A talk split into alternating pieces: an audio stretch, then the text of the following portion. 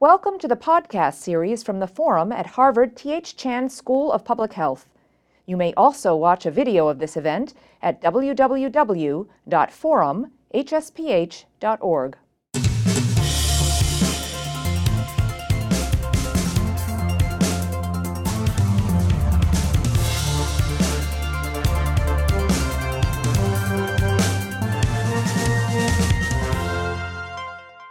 Welcome and good day, wherever you are. I'm Richard Knox, your moderator for today. I report on health and science and write for Common Health, which is the health blog of WBUR NPR's affiliate here in Boston. Today's hour long discussion is a collaboration uh, between the Forum at the Harvard T.H. Chan School of Public Health and the Huffington Post. They're live streaming and archiving the event on their respective websites. We'll be discussing an especially important topic driving while do- drowsy with an exceptional group of panelists. On my immediate right is the redoubtable Arianna Huffington, editor in chief of the Huffington Post. Next to her is my old friend Charles Czeisler, a global leader in the science of sleep.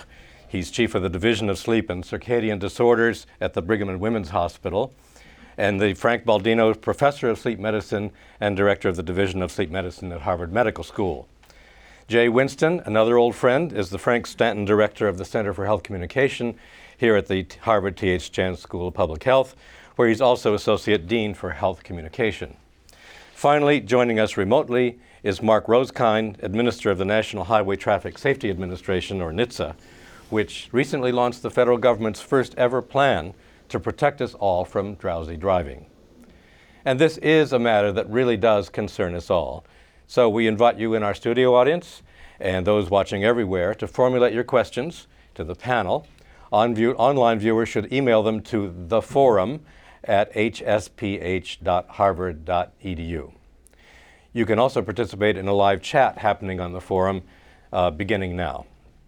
I'd be surprised if there's anybody in our audience today who hasn't, at one time or another, had to struggle to keep his or her eyes open behind the wheel. Some of you may have had that surge of adrenaline when you suddenly realized you'd begun to drift off at 60 or 70 miles an hour. Accidents caused by drowsy drivers happen every day, but it's hard to know the exact numbers. The National Highway Traffic and Safety Administration says there were more than 72,000 police reported accidents involving driver, drowsy drivers between 2009 and 2013. That's undoubtedly an underestimate. The role of drowsiness in accidents is not always knowable, much less reportable. After all, there's no blood alcohol test for drowsiness, and a sleepy driver is even harder for a police officer to spot than one distracted by a smartphone. Drivers themselves often don't realize they're nodding off before an accident happens. So, first, we're going to look at the likely scope of this problem. Then, we'll explore what might be done about it. To start, I'd like to turn to Arianna Huffington. We're delighted you could join us today. Thank you. If you don't know already, Arianna has written a new book called The Sleep Revolution Transforming Your Life One Night at a Time. It covers a broad waterfront, way beyond the scope of today's discussion. But as part of her campaign, Arianna is leading an effort to get people to pledge not to drive when they're sleep deprived and less than alert. Let's take a look first at a public service announcement that we took from the Huffington Post's campaign.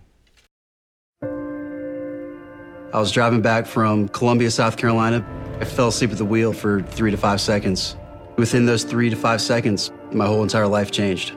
My friend just for a minute nodded off. The car rolled one and a half times, and I was thrown out the side window and hit my head. I feel like I lost 10 years of my life. That macho mentality, you know, we just say, I'm almost home. But if I was to talk to my 19 year old self, I would say that you're not invincible.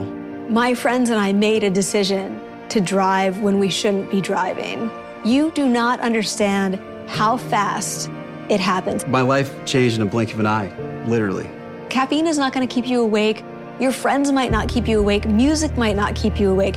So please, please, if you are sleepy, pull over Find somewhere to sleep. Don't get in the car. You might die, you might kill somebody else, and I'm telling you that it is not a gamble that's worth it. Arianna, tell us more about why this subject is so important to you and why you decided to launch this effort to raise awareness about drowsy driving. So, as the mother of, uh, of two daughters, um, like any parent, I'm acutely aware of just what you described because it's happened to me. I have gotten behind the wheel and drifted off. Uh, I, I was lucky, no tragedy ensued, but you don't know what uh, time the tragedy will be the result. And that's why we chose to tell the stories of Adam and Amy to show in a more emotional way how quickly your life and the lives of others on the road can be changed. So, as part of my whole campaign um, to help people understand that we have devalued sleep and um, have paid a very heavy price, not just in the recent years, but really since the Industrial Revolution. Um, we chose to focus on this because it has such catastrophic results on uh, people's lives and the lives of, of those they may encounter on the road. And uh, so we launched um, a campaign with change.org where people can go and sign a pledge uh, not to drive while tired and also not to let friends drive while, while tired. And you know, drowsy is almost like a word which is too soft.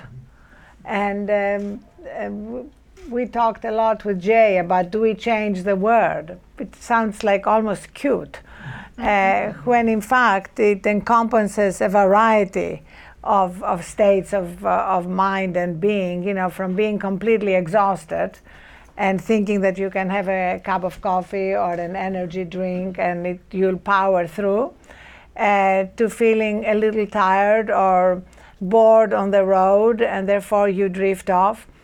But I really believe that we need to put this campaign in the larger context of uh, how our culture perceives sleep.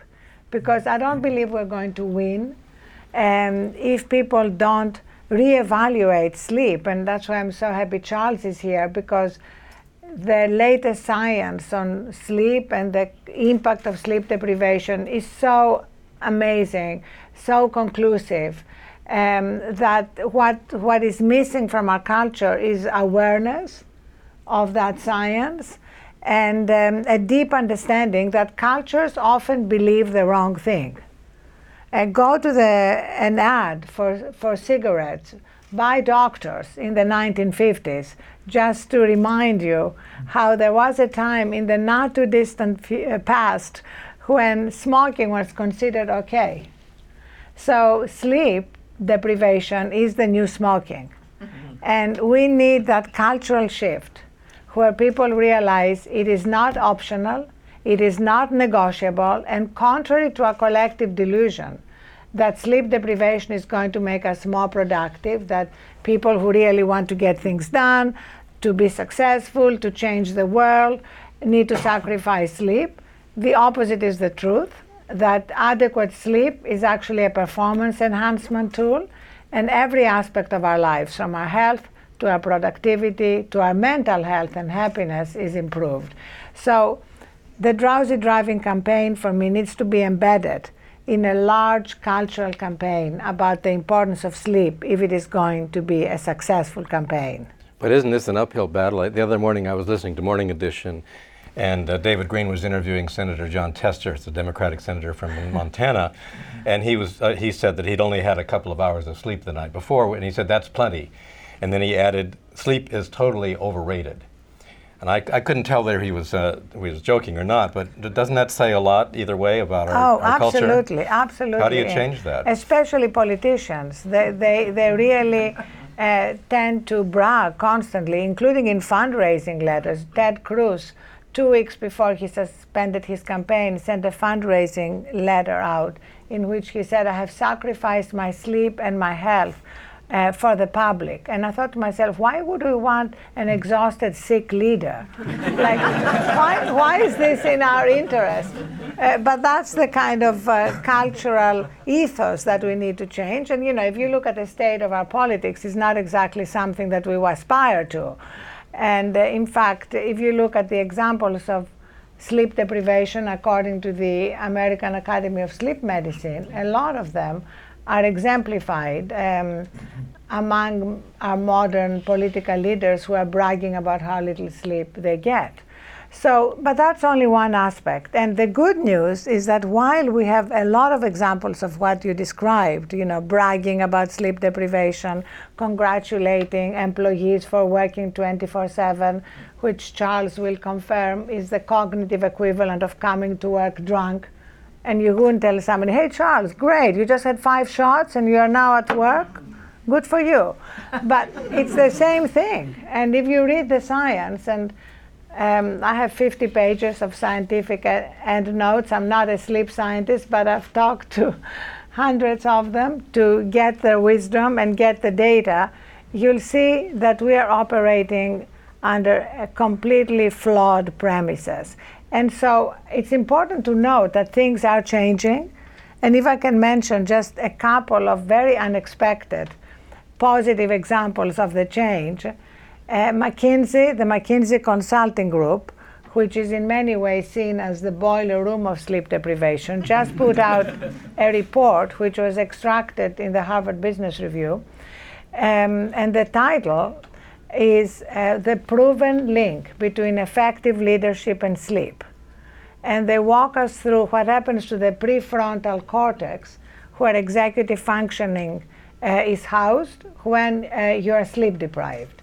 And I think it's an incredible, really cultural moment when um, McKinsey has a sleep specialist on staff not to help consultants stay awake, but to help them sleep. Mm. And one more thing quickly, which is Aetna, the third largest health insurance company, um, has just introduced a program for all its employees from the top, from Mark Bertolini, the CEO, uh, has given the employees Fitbits to track their sleep. And those who are tracking seven hours or more a night get $25 um, wow. a night. Now, beyond the financial incentive is the cultural incentive. Mm. Here is the CEO of the company saying that it's in the interest of Aetna. It's in the interest of our bottom line. It reduces our healthcare costs. It improves our productivity.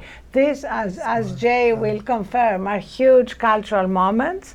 And so we feel that um, we, we have a lot of the wind on our back for a successful campaign against drowsy driving. Arianna, you've, you've beautifully set up our next panelist. Uh, Chuck Czeisler, uh, over the years, has documented the effects of sleep deprivation on behavior and performance among shift workers and doctors and truck drivers and others. Today, we're, uh, we're talking about how we're all at risk while driving while fatigued. Um, and so I'd like to ask Chuck to walk us through what happens to the sleep deprived brain when it's tasked with a complex behavior like piloting a two ton machine going 60 miles an hour. Well, Dick, thank you very much. It's, it's, it's uh, amazing that driving is a, such a routine, highly overlearned task that the sleep deprived brain can actually seize control when sleep pressure is high enough and involuntarily make the transition from wakefulness to sleep. And so it's, it's particularly concerning that 56 million Americans a month admit that they drive when they haven't gotten enough sleep and they are exhausted.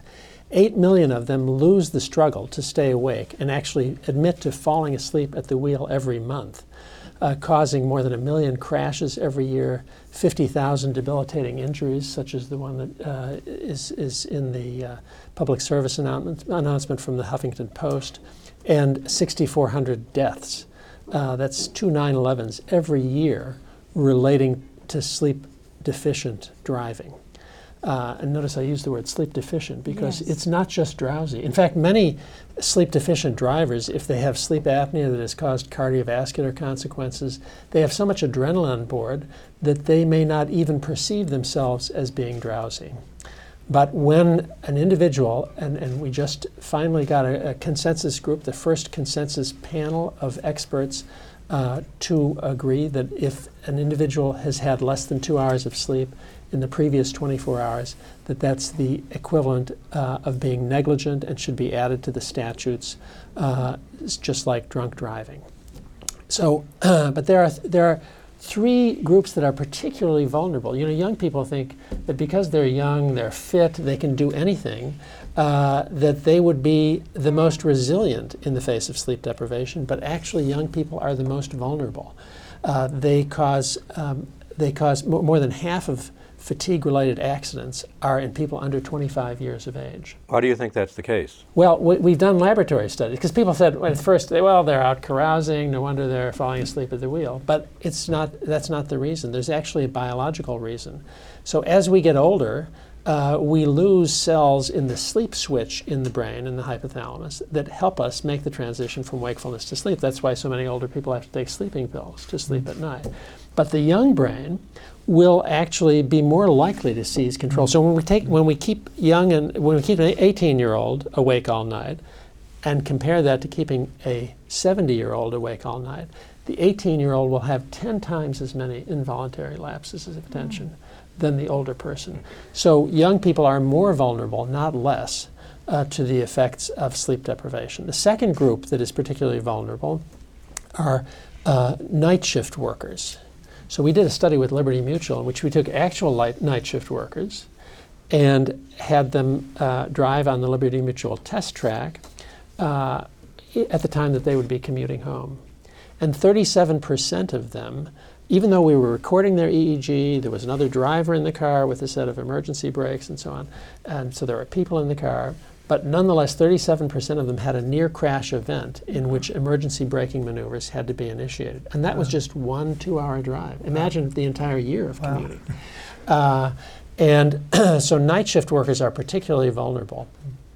And the third group that is particularly vulnerable are people with sleep disorders, particularly sleep apnea. One out of three men and one out of six women have sleep apnea, and yet 85% are undiagnosed and untreated and it more than doubles the risk of crashes.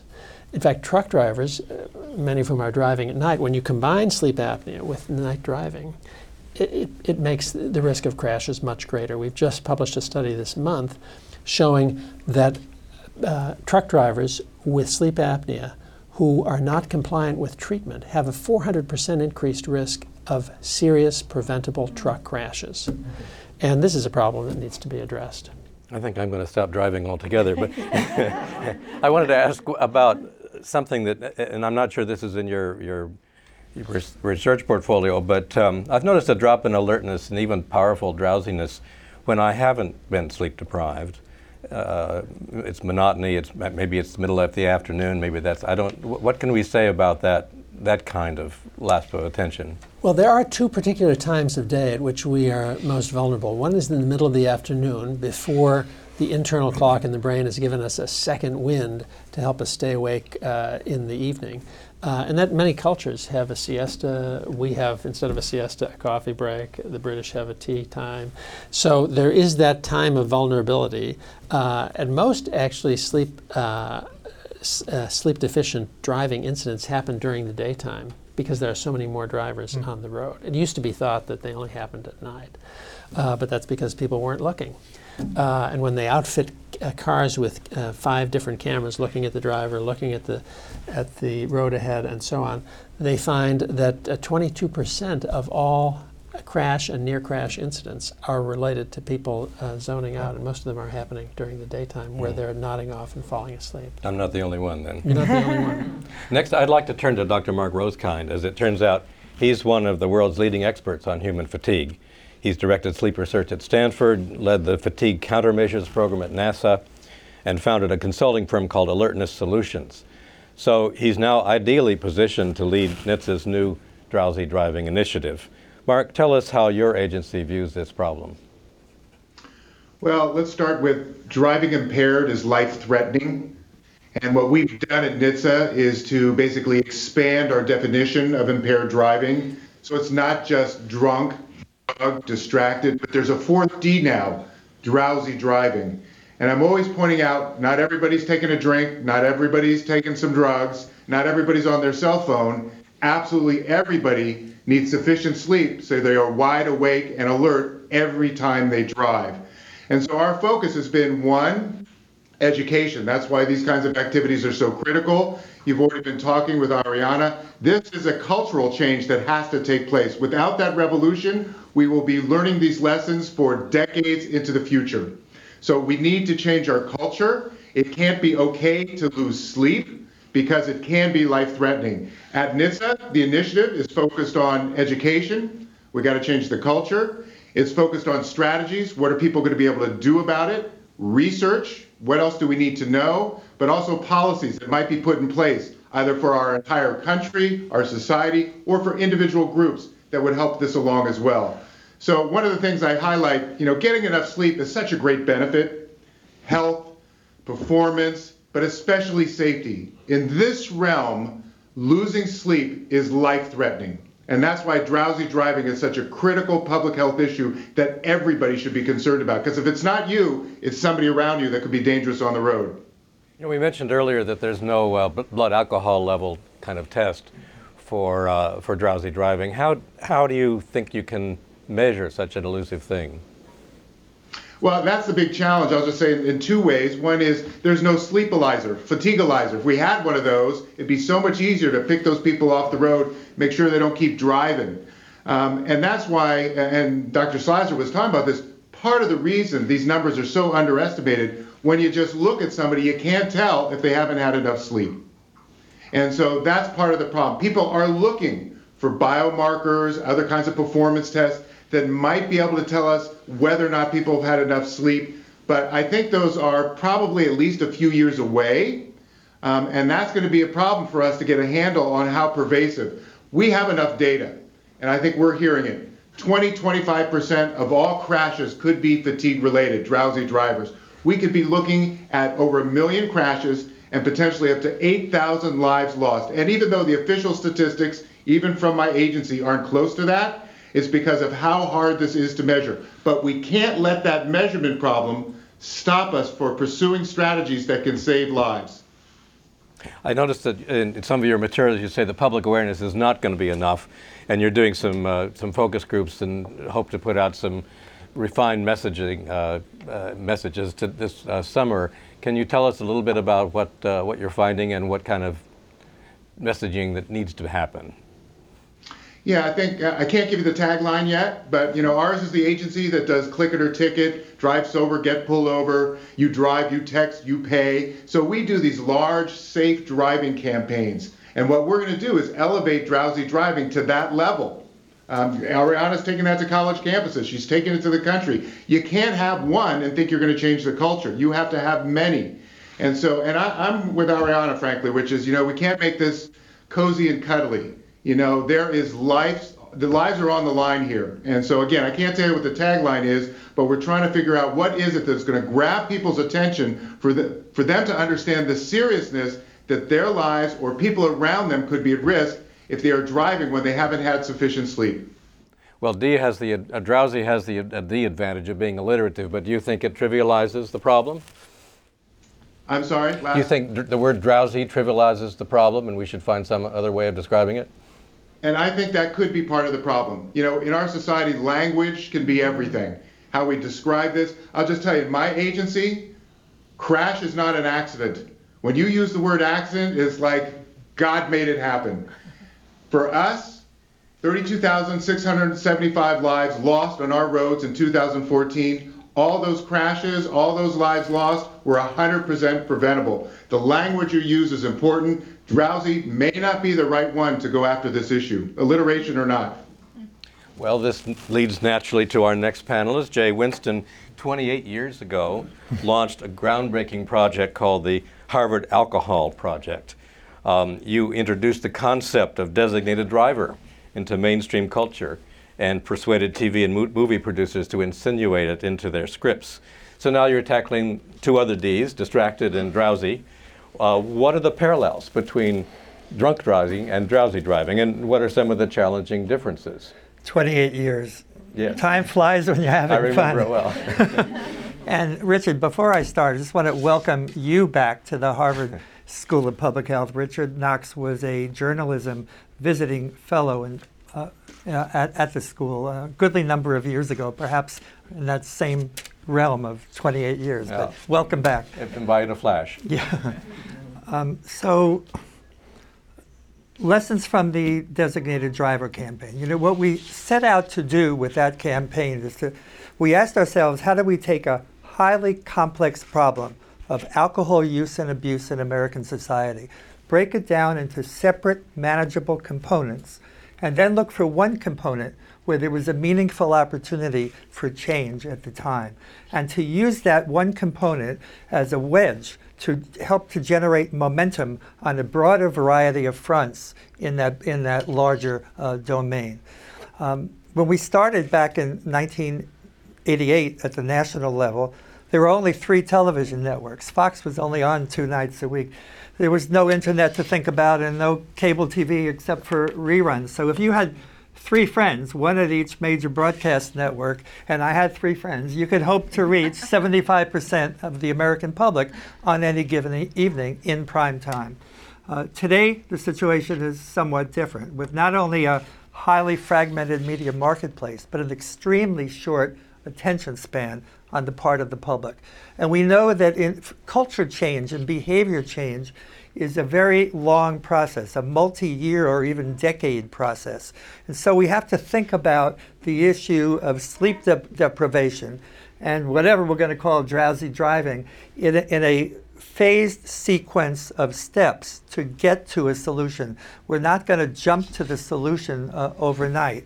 We need to, there's often with these issues a a long incubation period with a tremendous amount of activity behind the scenes on the part of activists and professionals and researchers, but very little public visibility.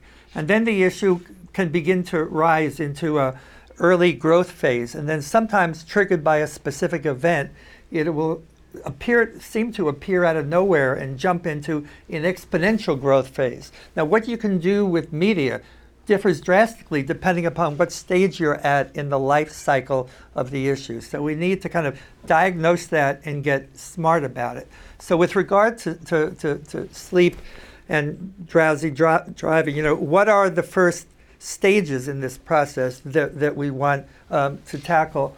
Um, I happen to think that media can play a very important role in this but that there are other appro- strategies and approaches that can play a much larger role than media, especially at this stage. And I think that the McKinsey report, Arianna, could be crucial, could be key, because a lot of the change will come from within the corporate sector and the culture change that can occur there. And at a later stage, in a more powerful way, it'll spread to the culture um, as a whole. You know, with, with alcohol, I think you started with a, a- a sort of an advantage in terms of messaging because everybody already knew that drinking and driving was probably not a good idea. It's Right. just that we didn't we didn't uh, stigmatize it earlier, and, and you you did. Um, with with sleep, I, it seems like a more elusive problem to get to to the first base. Uh, any thoughts about that? Yeah, I think we need to start with kind of baby steps.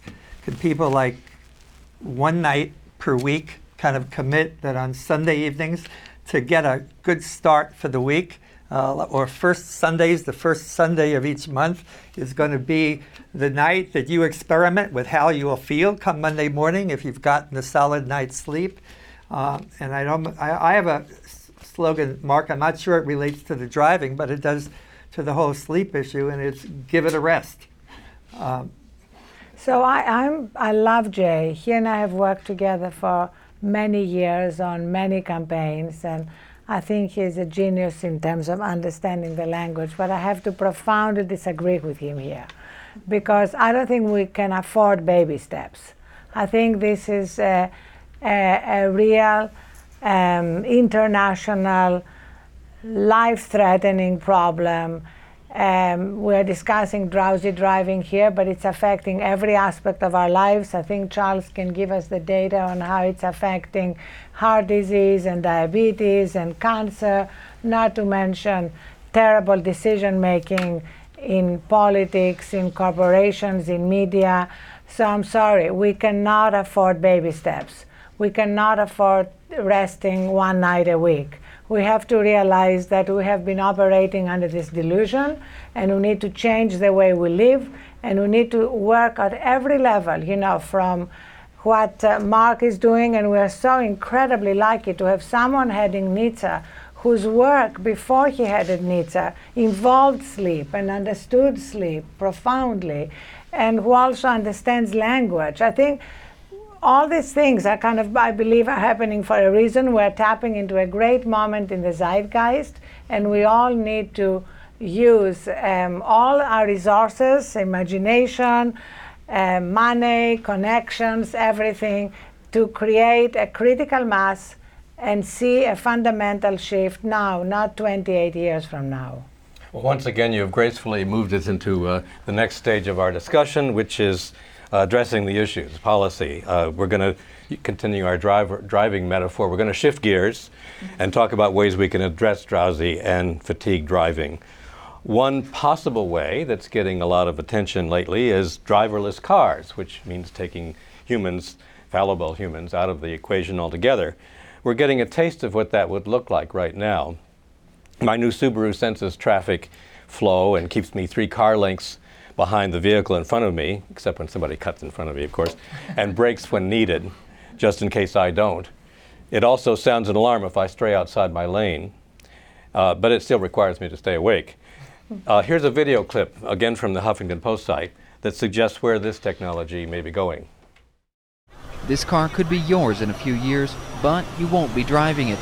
Google showed off their self-driving car technology to a group of reporters in California to show how far the technology had progressed. The director of the project, Chris Urmson, said the technology was almost ready. We've moved from driving on freeways to driving on surface streets, and we're now kind of at the point where we're confident that can happen. Uh, we really think that making vehicles that are fully self-driving, that'll take you from your house to grandma's house without you ever having to drive, is really the, the big step forward, and we're very excited about it. Cars themselves are hard to mistake with their signature roof-mounted laser sensor that revolves 10 times a second, gathering a 360-degree view of the car's surroundings. For the self-driving cars, however, consumer acceptance and regulation could prove to be as much of an issue as perfecting the technology. There's no firm date for when the cars will be available, but Google co-founder Sergey Brin said the technology could be out by 2017. Of course, Google isn't the only company developing driverless cars. And clearly, there's a lot more work that needs to be done before driverless cars are on the market. Work on the technology itself, on whether to allow autonomous cars on the road, on how to regulate them, and on convincing the public that they're safe. There's sure to be bumps along this road. But how do you see all this developing, uh, panelists, and how much should we count on it to address the drowsy driving problem, do you think? Well, I don't think we can wait for the driverless cars to begin address, addressing the problem. Uh, and for example, to address uh, the particular vulnerability of young people, uh, we managed to get passed legislation in 2007 here in Massachusetts uh, that then Governor Romney signed that, first of all, mandated drowsy driving education as part of all junior operator uh, driver training. Secondly, uh, it made it uh, illegal for junior operators, the 16 and 17 year olds, to drive between 12:30 at night and 6 o'clock in the morning. And thirdly, it stiffened the penalties so that instead of just a $30 fine for driving in the middle of the night, uh, the junior operators uh, were had their licenses suspended for anywhere from three to nine months, which for a teenager is a lifetime. Uh, and we found that after those changes were made to the graduating licensing law here in Massachusetts, uh, there was a 40% drop in fatal and incapacitating injuries among junior operators during a seven-year follow-up period. And so we just published a paper in which it's estimated that 320 uh, fatal incapacitating injuries and 11,000 crashes were prevented through this simple legislation. And I think that, that that's one step that can be taken uh, in all 50 states. Before we leave driverless, though, let me just ask a question a different way. Uh, do you are you scared by driverless cars, or are you inspired by them? No, I'm inspired by them, but. Um, as I'm on the board of Uber, and, and Uber is also developing driverless cars, I'm kind of familiar with some of the problems of actually bringing them onto the market. And so I don't think it's going to be as imminent as we would like in terms of aff- affecting um, drowsy driving deaths and, and, and, and crashes. And in fact, the ride sharing technologies like Uber, like Lyft, um, are making it clear that we now have alternatives. You know, it might have been hard for somebody to get a car or to get a taxi to go home if they were tired, but now it's incredibly easy, even in areas where uh, it would have been much harder to get a car. So I think we need to take advantage of the new technologies, and uh, employers um, are uh, in, in greater and greater numbers offering um, these ride sharing um, technologies, Uber, for example, to their employees. So if they're working late at night, uh, the employer pays for that. And more and more companies are participating in the program, and we have the data to show um, the difference. You know, um, Uber has partnered with MADD around uh, uh, drunk driving, and we see um, significant drops um, in, in drunk driving because of that. And now uh, the Huffington Post has partnered with Uber uh, on the drowsy driving campaign. And Toyota, in fact, um, offered free rides to students as part of our college uh, tour. You know, you could put a promo code on, and if you're a student from 10 p.m. to 2 a.m., for the period of our Sleep Revolution college tour, you would get a free ride. All these things are um, ways to help change behavior beyond the time and the, um, of the promotion. Well, uh, uh, the relationship between Uber drivers and the company is kind of, uh, uh I don't know whether it's, it's, the contractual relationship. They don't work for the company right. and they have other jobs typically. So, I mean, how, how can Uber help ensure that the, when I call them uh, for a ride or when I text them for a ride, that the driver is not going to be just coming off uh, an overnight shift? Very hard. I think it's increasingly hard in the gig economy when uh, um, that's G-I-G, not G-E-K. I know, it's my, it's my Greek accent. it's geek as Greek, right? Um, to, to have control over how tired the driver is going to be. Over 50% of, of Uber drivers uh, drive for Uber less than 10 hours a week.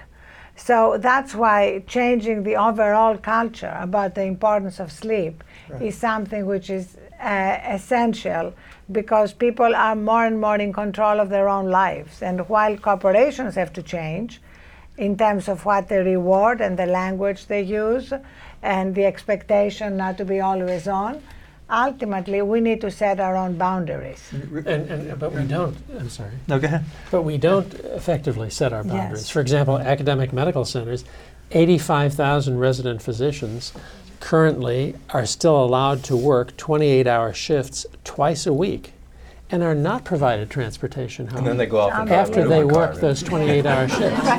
Uh, yeah. So, yeah, unfortunately, that, and we showed that when they drive home from those shifts, they have a 170% increased risk of a motor vehicle crash. And yet, that finding, which we published a decade ago, has not led to substantial change. In fact, they're, they're just talking about moving back uh, to 30 hour shifts again for all the residents, so there'd be 120,000 instead of 85,000. Well, that doesn't bode very well for change, does it? If you can't persuade people and you know, policymakers, uh, medical educators who ought to be concerned about health and safety. In, fa- in fact, the IRBs approved a study putting them back on 30 hour shifts without full review because they said it, there was no human risk. Mm.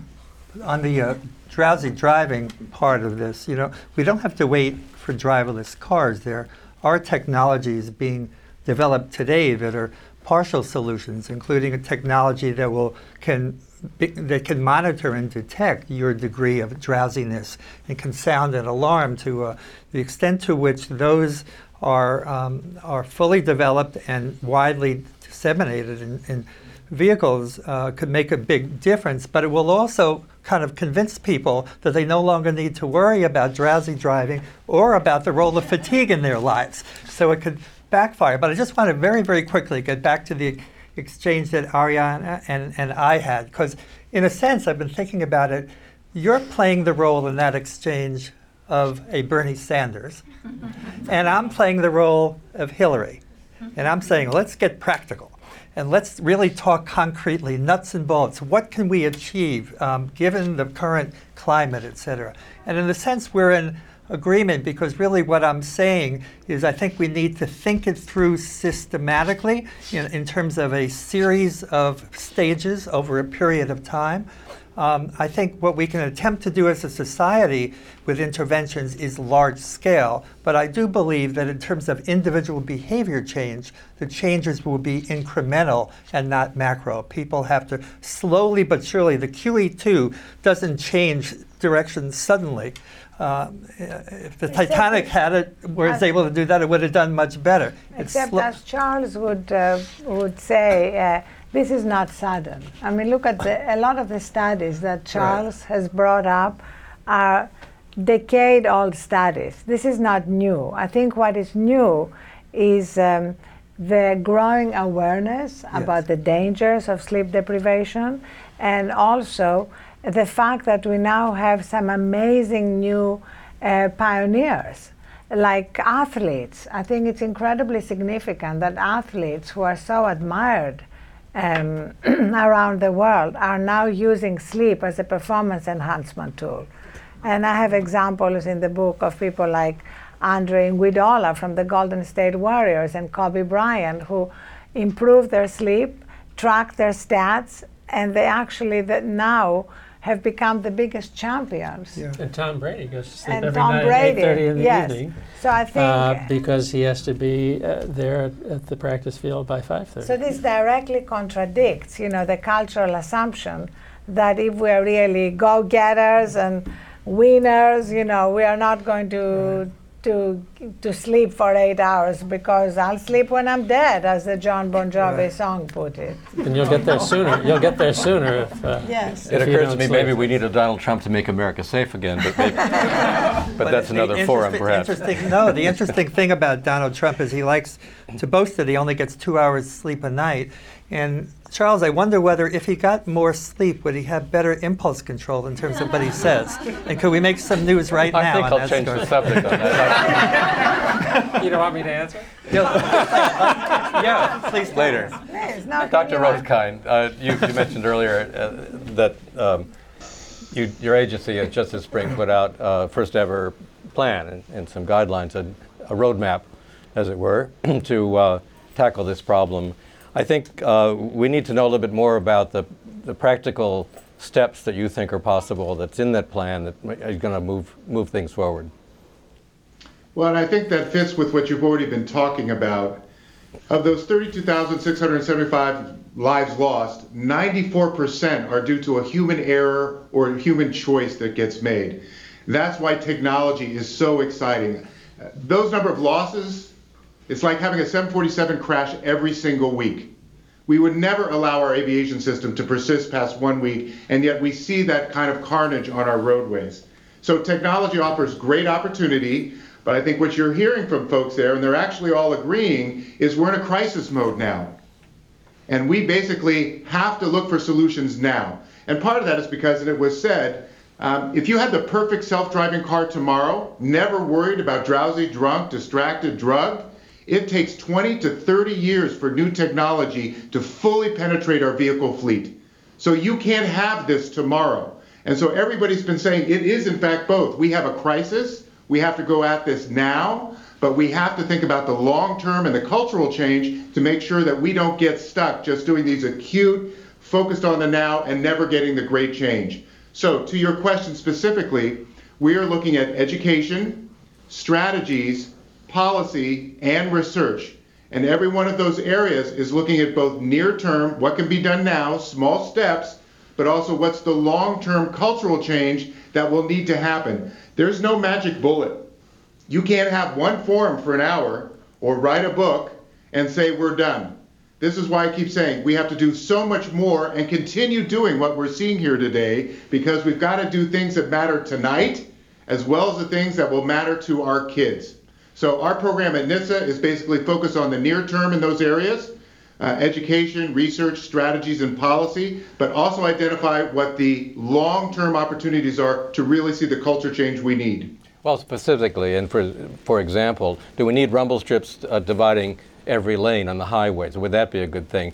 can, apart from driverless cars, can we or should we require uh, all cars to have uh, the technology that my Subaru does and many other cars, uh, which tells, which uh, warns me when I'm drifting out of the lane? I mean, those are sort of uh, doable things. It strikes me. But are those on your agenda?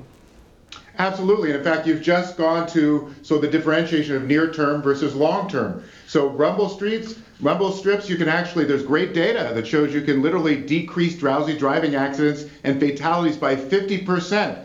Many highways now have a requirement that if you're going to build a new highway, you got to include the rumble strips.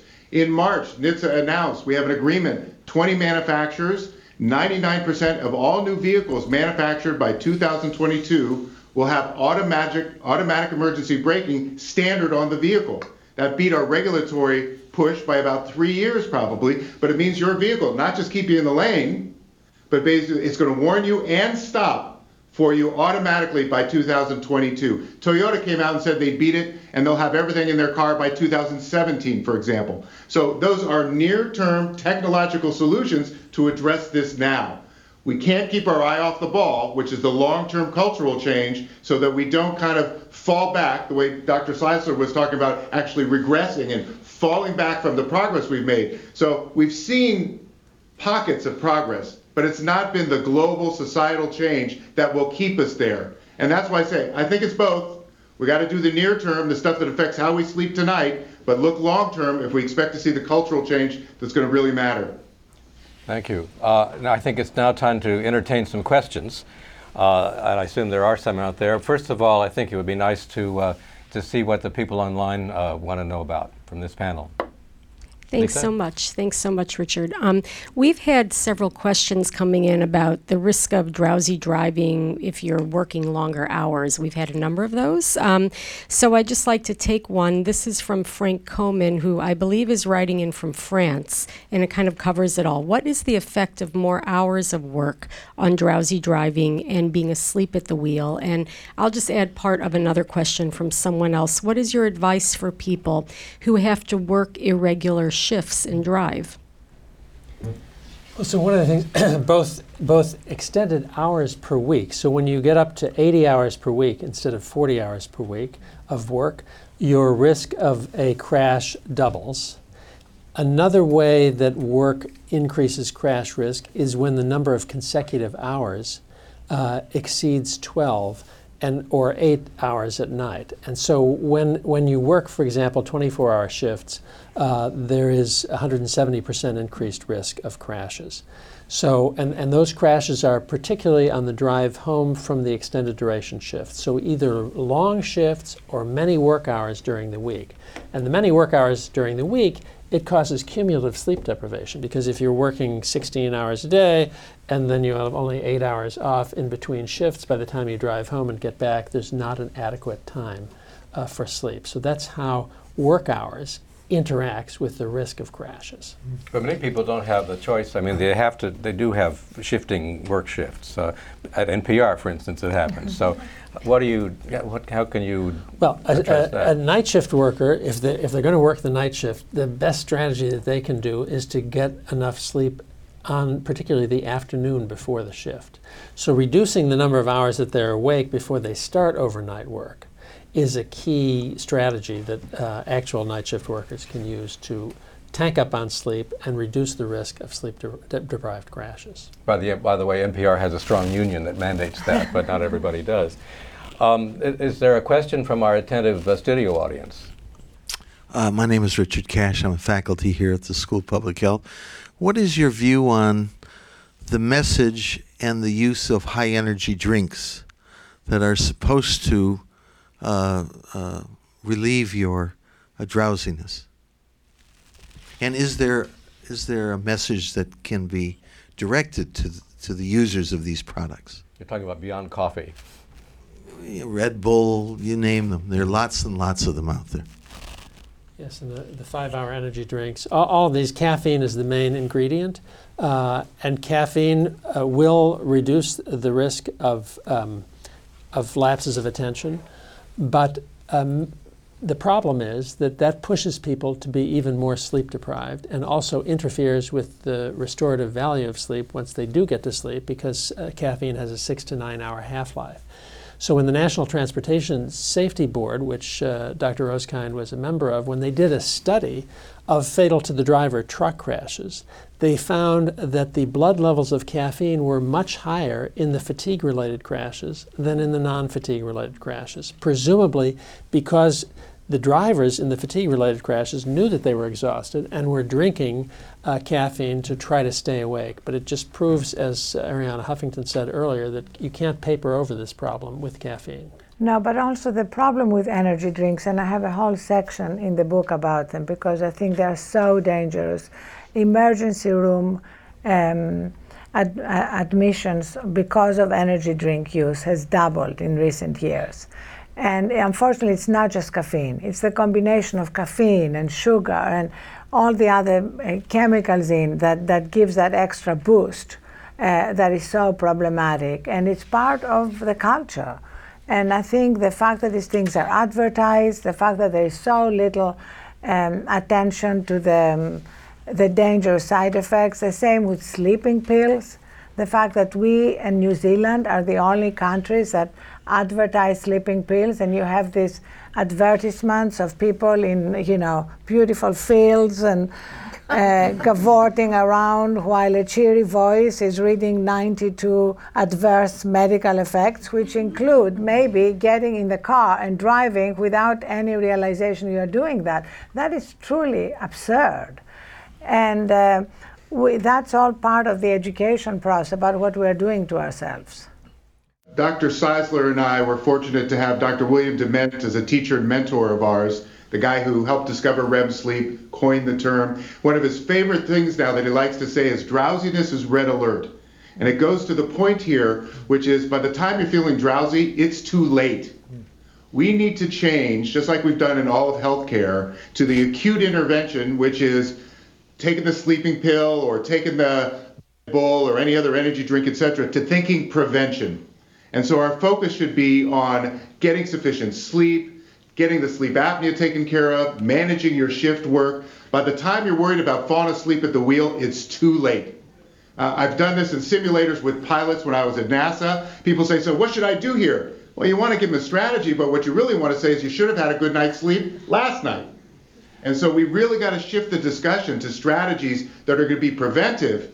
And the only time you go to that cute operational strategy is in a life saving situation where you got to do something. But this discussion really needs to start with drowsiness is red alert, and you don't ever want to be in that situation. Start doing the prevention before that with sufficient sleep, getting your sleep disorder diagnosis, manage your work schedule, and everything else you can do before ever putting yourself in that situation. I, I have a follow-on question from, from that, from strategy, and also from Professor Cash's question about uh, energy drinks.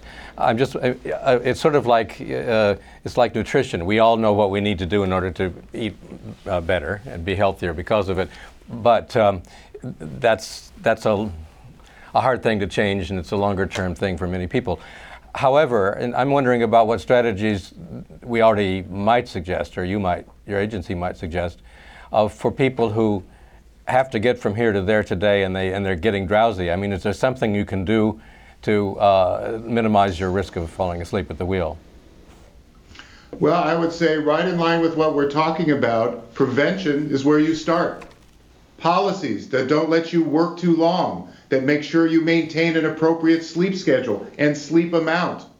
Um, you get this all the time at the NTSB. They're they're off to an investigation somewhere. They fly all the time. Do you really want them in a car driving four hours to a site? No. You have to the length of the days, make sure people have appropriate sleep. So all the strategies, they're in Arianna's book. Dr. Czeisler's written about this. There are all kinds of good sleep strategies that people need to use. Manage the environment beforehand. Get educated about it. Do everything you can. Those are kind of the standard strategies everybody should use. And then there are circumstances in life where you're in a situation, yes, then maybe caffeine used strategically, or potentially a sleeping pill, or a nap. And by the way, I put the nap first because it's natural.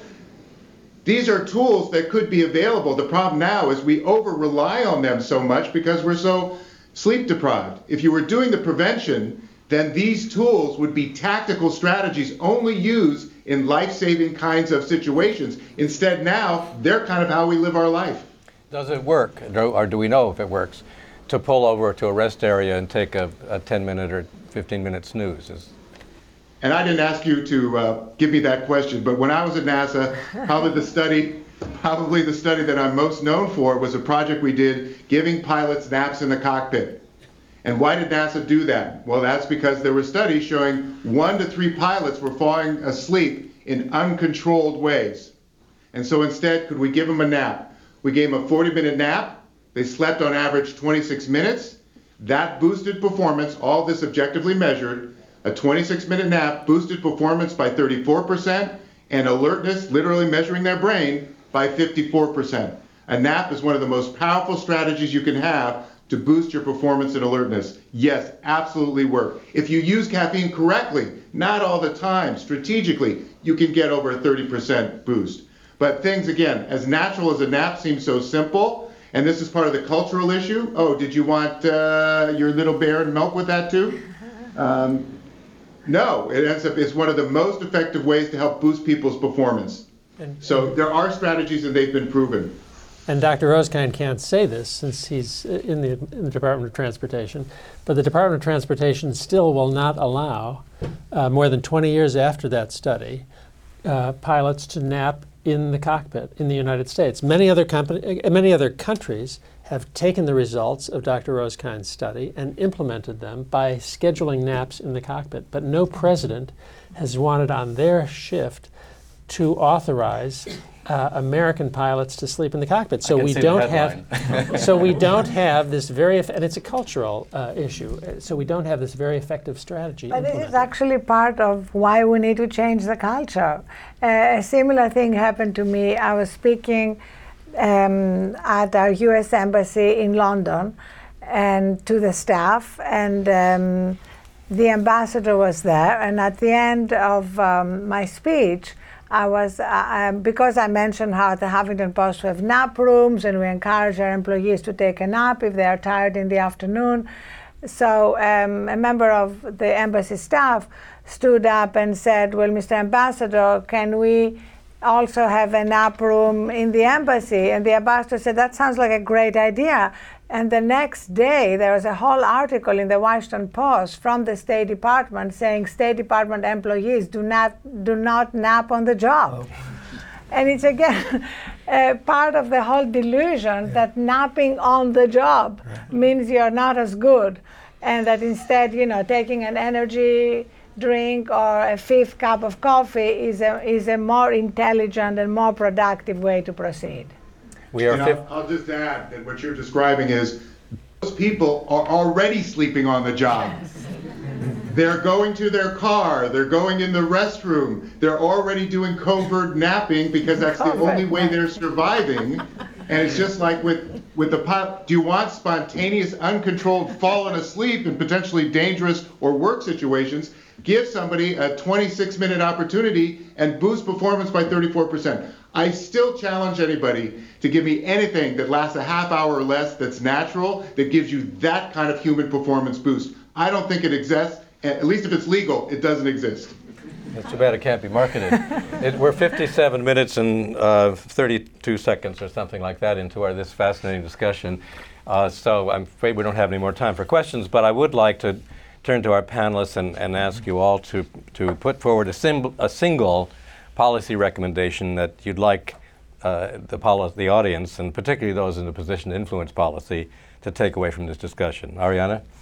So I would love um, to make universal something that happens in some states that is mandatory language on driver's tests. I know there is some language, but how do we make it very central to a driver's test? All the information about the dangers of drowsy driving uh, make it a pillar of education. Make it a pillar of re education. Anytime somebody has to go to school again to be able to maintain their driver's license. I think that's going to be key because throughout this whole fascinating discussion, um, we are seeing that at the heart of our problem is this collective delusion uh, that sleep deprivation is for champs, you know, for the people who are winners, who are making a difference in the world. And until we change that, it's going to be much harder to actually reduce um, the deaths uh, and the tragic accidents and the crashes from drowsy driving. That's a good specific one. Licensing is where the rubber meets the road. So, uh, Chuck. Well, I'd like to see that the Department of Transportation actually has an open request for comments on a proposal that they have now to require a screening of all uh, truck drivers and train drivers, and I think it should be expanded to pilots who are piloting airplanes and ships and and uh, and all modes of transportation. And anybody, CEOs. Uh, yeah, CEOs yeah, and, there, there were and mandatory political candidates. there you go. Uh, and since we know that obesity is the biggest risk factor for sleep apnea, anyone who is overweight or obese and wants a commercial license to drive any one of these uh, vehicles carrying other passengers mm. should be required to have uh, mandatory testing for sleep apnea. Uh, and if found positive, they should be required to have treatment uh, that is monitored for compliance. Sort of like people who are blind should have glasses uh, exactly before they drive. Jay. Yeah, I'd start with workplace policies, and especially at major corporations, because you're dealing with hierarchical institutions where if you get win the support at the top, you can change the culture within uh, within that uh, institution. And I'd be smart and strategic about which co- companies I went after initially. So for example, I, I go quickly to Hollywood studios and TV networks because you can generate news around their involvement in it, and you use use their decisions and their culture change to generate an ongoing series of high-profile news stories to continually shift attention back to the issue and to slowly but surely shift social norms. It worked before, so yeah, maybe right. it'll work again. I know, Dr. Rosekind, it's, it's cruel for me to ask you to, to suggest a single recommendation, but that's what you have time for. And I think it's for everyone, actually. Sleep like your life depends on it, and always drive alert. Well, that's a good tagline. Um, we encourage anyone and everyone who's joined us today to continue this discussion on the forum's website, theforumhsph.org. Uh, thanks so much for being with us. I hope you've learned as much as I have and been motivated to keep learning about this topic. And thanks especially to our excellent panelists. It was a lovely, lively discussion. The forum will next tackle organ transplantation, the medical technology and ethical challenges on Friday, May 20th at 12:30 p.m. Eastern Time. So put it on your calendars. This has been a production of the Forum at Harvard T.H. Chan School of Public Health.